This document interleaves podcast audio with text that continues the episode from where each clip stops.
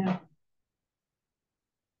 Welcome to Expert Views on ADR EVA, a podcast about simplifying alternative dispute resolution in a bid to attract more users to settle their disputes or conflicts with these alternatives, mediation, arbitration, negotiation, conciliation, and early neutral evaluation.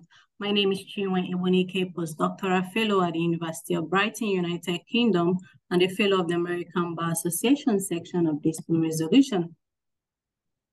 I am um, delighted to welcome Joe Colbert Stanley to the EVA show. She is a Florida Supreme Court qualified arbitrator and certified circuit civil and county mediator.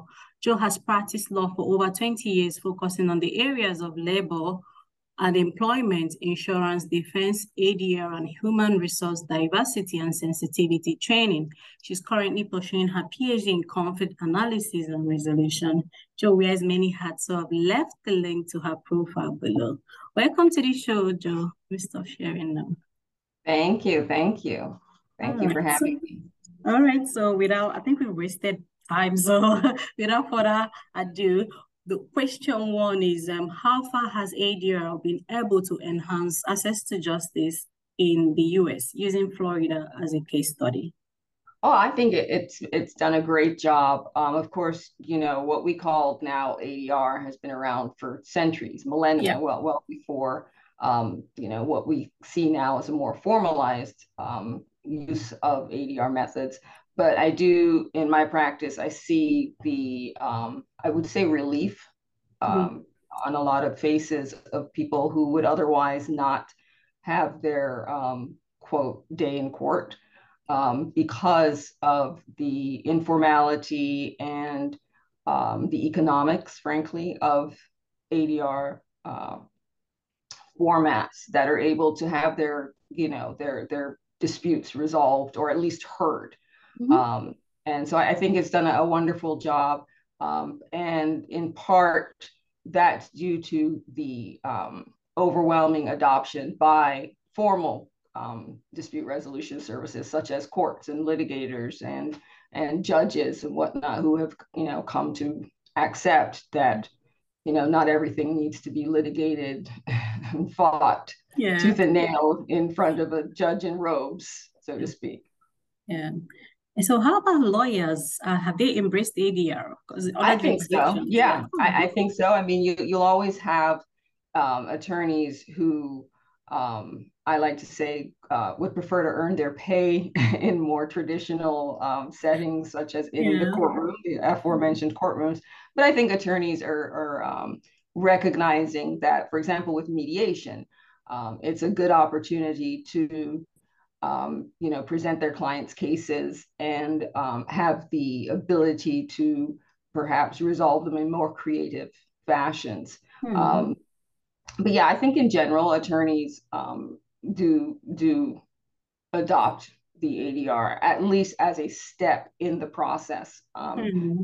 Even the most reluctant ones acknowledge that there's a, a value um, to at least, for example, going to mediation beforehand. Yeah. Yeah. Yeah, all right. So is there any measurable difference or impact on the cost and um, time frame for settling disputes compared um, in ADR compared to litigation? For sure. Um, you know, and, and there's definitely research and statistics on this. Hmm. You know, even using arbitration, you can generally expect a result depending on what institution, whether you're doing an ad hoc arbitration versus an institutionalized um, arbitration, but generally you can expect to have your case resolved at least a year before it would be um, even set for trial. And in Florida, um, you know, and, and I think this is true probably across the United States. I can't mm-hmm. speak internationally, but yeah. court dockets court dockets are notoriously um, overcrowded. Um, and so there's a delay sometimes in getting hearings set and getting trials set um, and, you know, extensions and then another extension. But um, with arbitrations and mediations, you know, generally once the, the neutral sets the date or the, the parties have agreed on a date, it goes. Yeah. Um, so it definitely speeds things up and mm-hmm. it, there's definitely a financial benefit um, you know, attorneys are going to charge what attorneys charge anyway in terms of their time, but you're certainly saving maybe on costs of court fees and whatnot. But what's important to note um, in many, especially commercial um, enterprises, even though you're paying for a court uh, or you're paying for an arbitrator, for example, you're, and you're paying your attorney's fees anyway. So you may say, well, is there really a difference? Is there really a cost savings versus going to court? Um, it's important to point out that delay, the delay mm-hmm. of going to court and going to trial, and, and then after trial, let's not forget, an appeal and the whole appellate process, yeah. that timeline has a, an expense in and of mm-hmm. itself, um, especially for commercial enterprises where you know you're not getting a resolution of the matter so assets may be frozen or products aren't getting off the shelf or mm-hmm. contracts aren't being honored and services aren't being performed so the delay is um, a huge um, has an impact on costs that uh, alternative dispute resolution uh, mechanisms avoid or at least ameliorate Mm, all right, thank you. So in relation to um, workplace conflict, uh, the workers or employees are aware of um, ADR options, you know, settling uh, Yeah, well, that'll depend on the employer, right? So, hmm. Um, yeah, and, and, in those cases, I, I see more and more a corporate trend, of course, towards yeah. in-house mediation. Hmm. And there, there's a school of thought that in-house mediation or in-house dispute resolution is improperly imbalanced because hmm.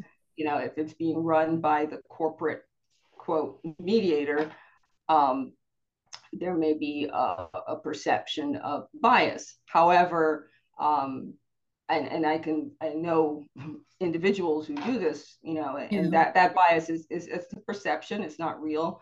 Um, hmm. And I think that employees who work in corporations that do have in-house dispute resolution mm-hmm. um, mechanisms available to them take advantage of them but you know each individual is going to have their own um, perspective as to whether or not it was uh, an impartial uh, process. Yeah, yeah, okay.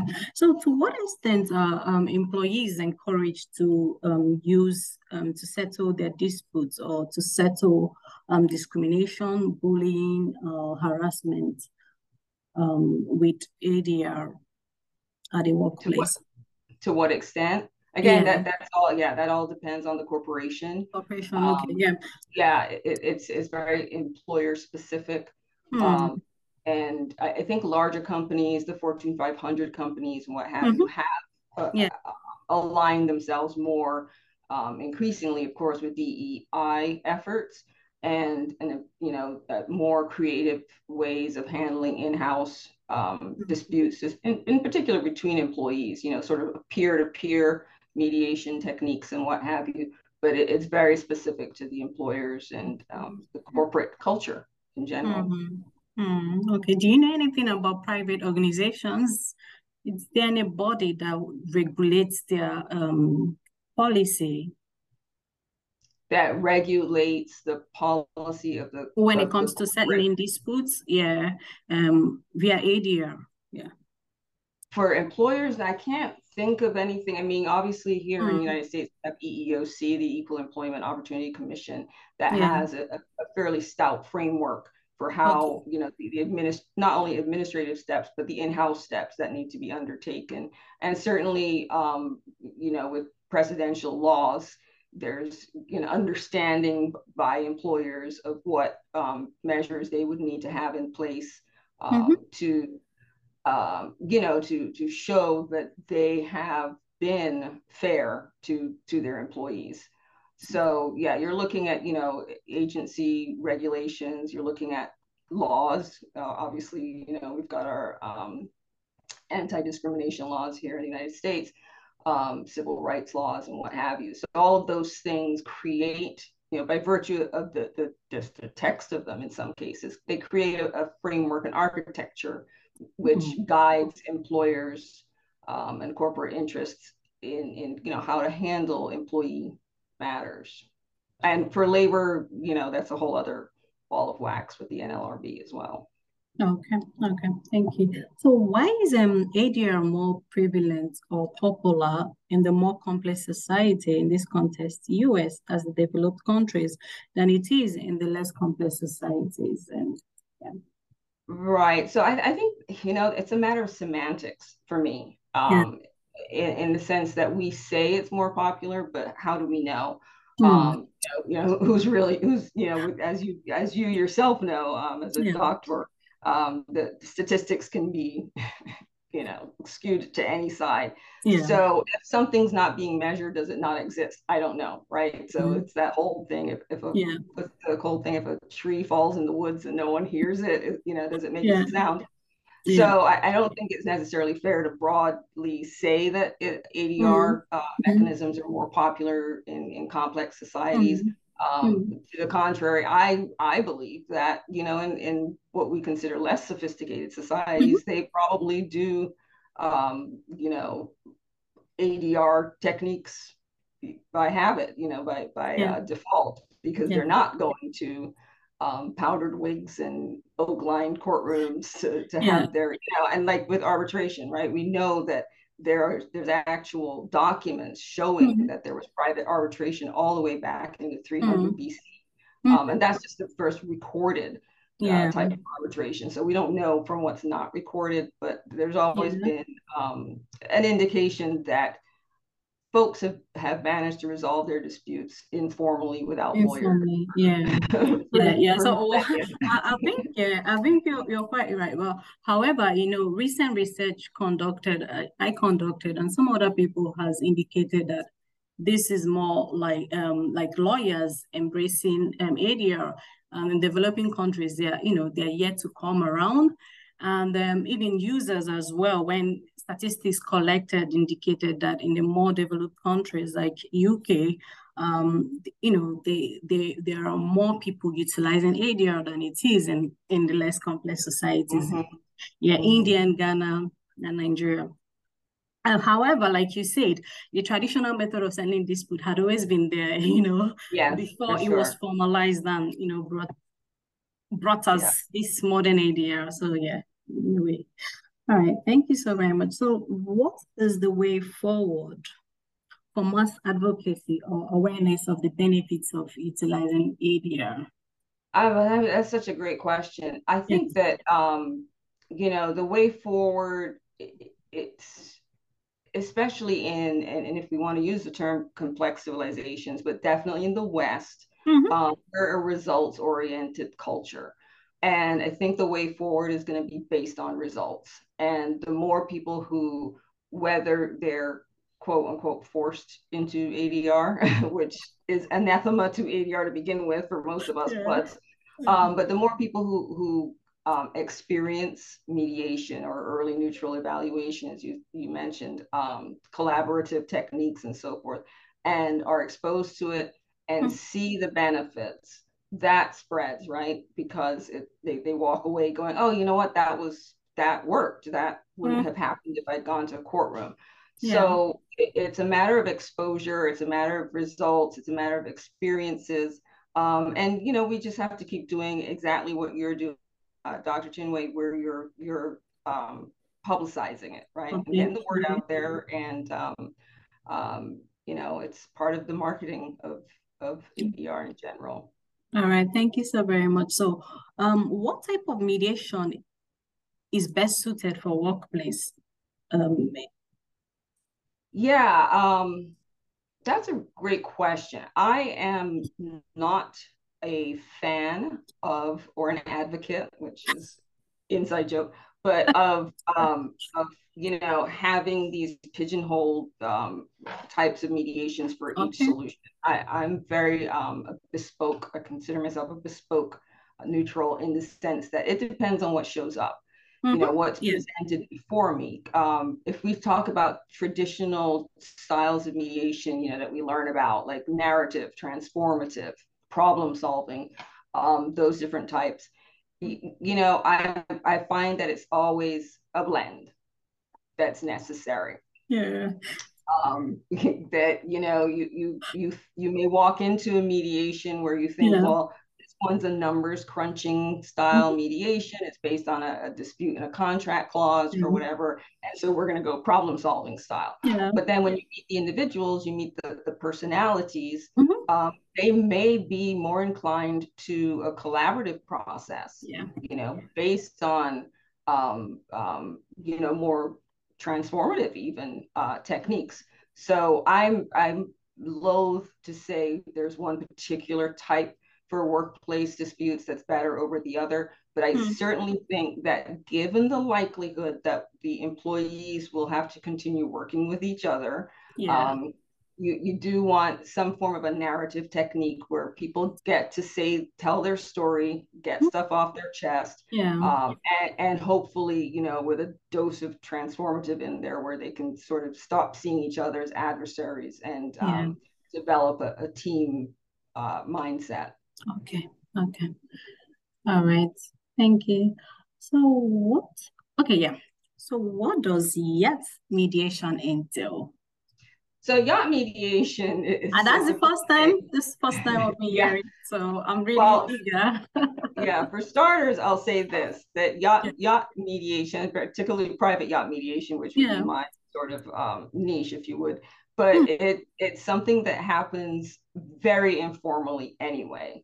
Oh. Um, and if you go to any boatyard, there's some level of mediation happening.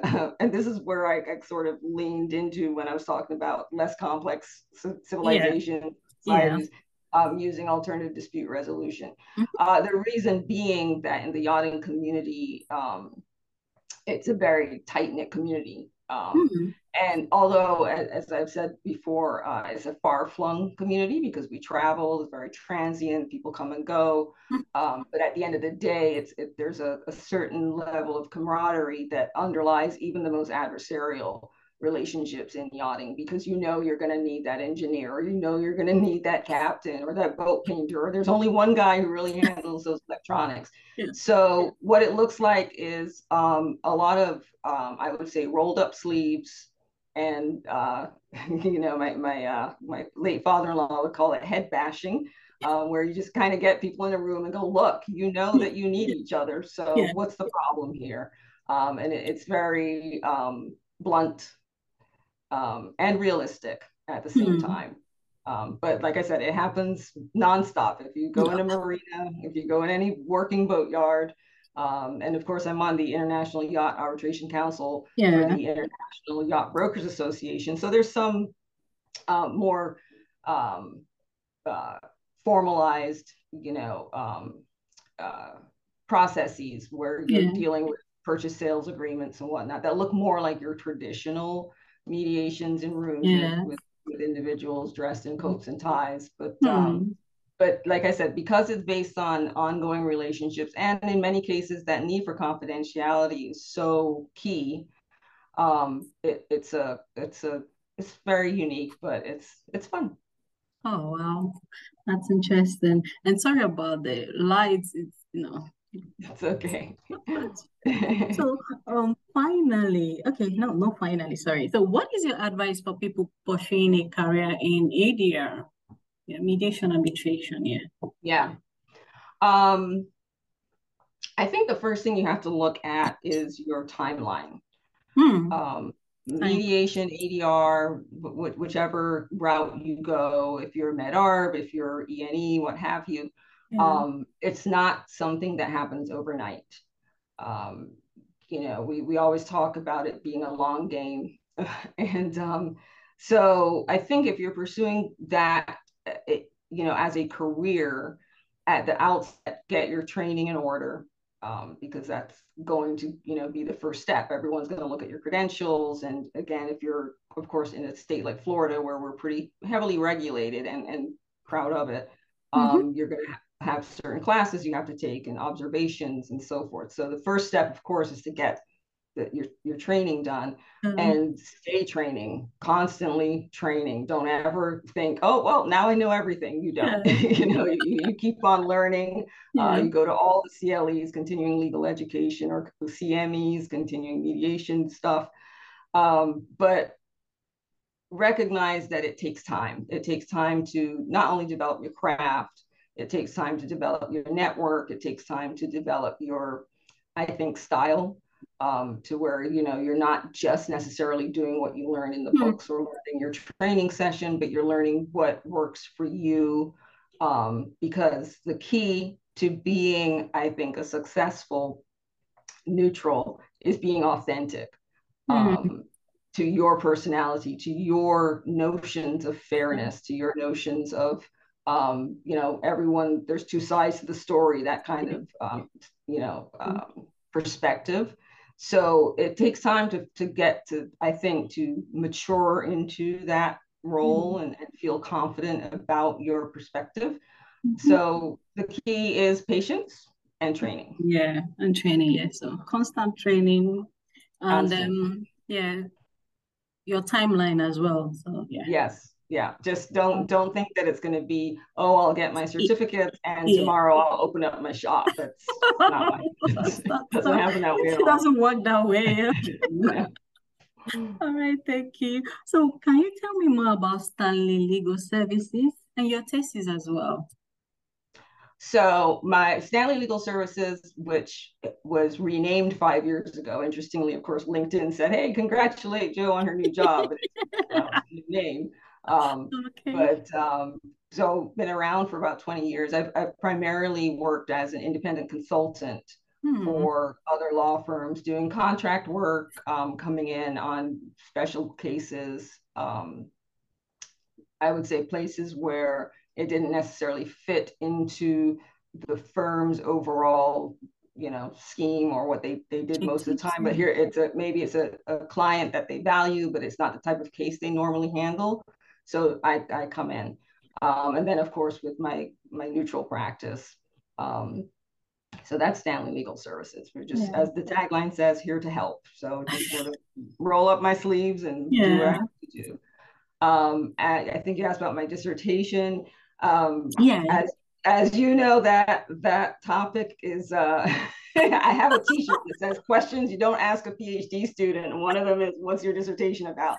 Um, but I am, am I'm my third. Summarize year. it, yeah. Yeah, yeah, in my third year. So what what I'm looking at right now is the relationship independent contractors and private yachting have mm. with um, ADR processes, their access to justice, their ability to um, invoke mediation or arbitration clauses in their yeah. contracts to the extent that they have them.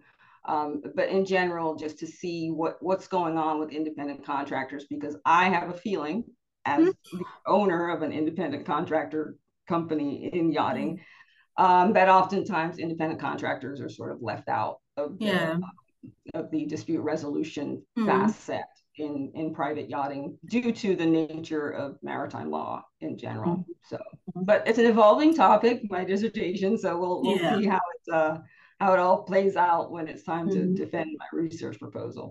Yeah. So so uh, what methods and methodology have you employed?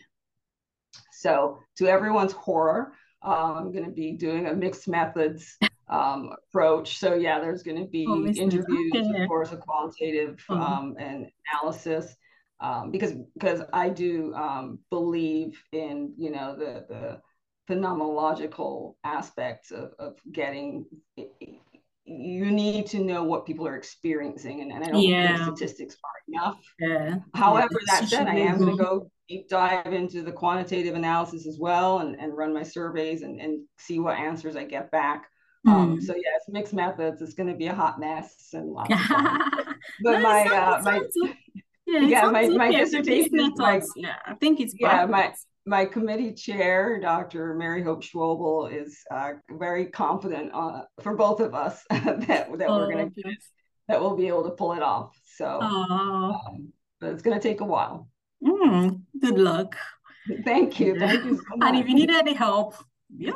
yes, exactly. I'll, I'll be me. All right, thank you so very much, Joy. It's so um nice having you on the show, and um you've you. um succeeded in simplifying ADR in Florida. so yeah, and um I I also want to thank um my um um, listeners that you know they always listening and um, sending me um, comments, you know, questions to ask, and you know all that um, for their constant support. Thank you so much for their for your support. You. and you. yes, same time um, next um, week, um, I'll be um, coming again on the screen to um, talk about, um, discuss about ADR and workplace conflict. Yeah. All right. Bye-bye, Joe. Take care. Thank you. Bye-bye. Take care. Cheers.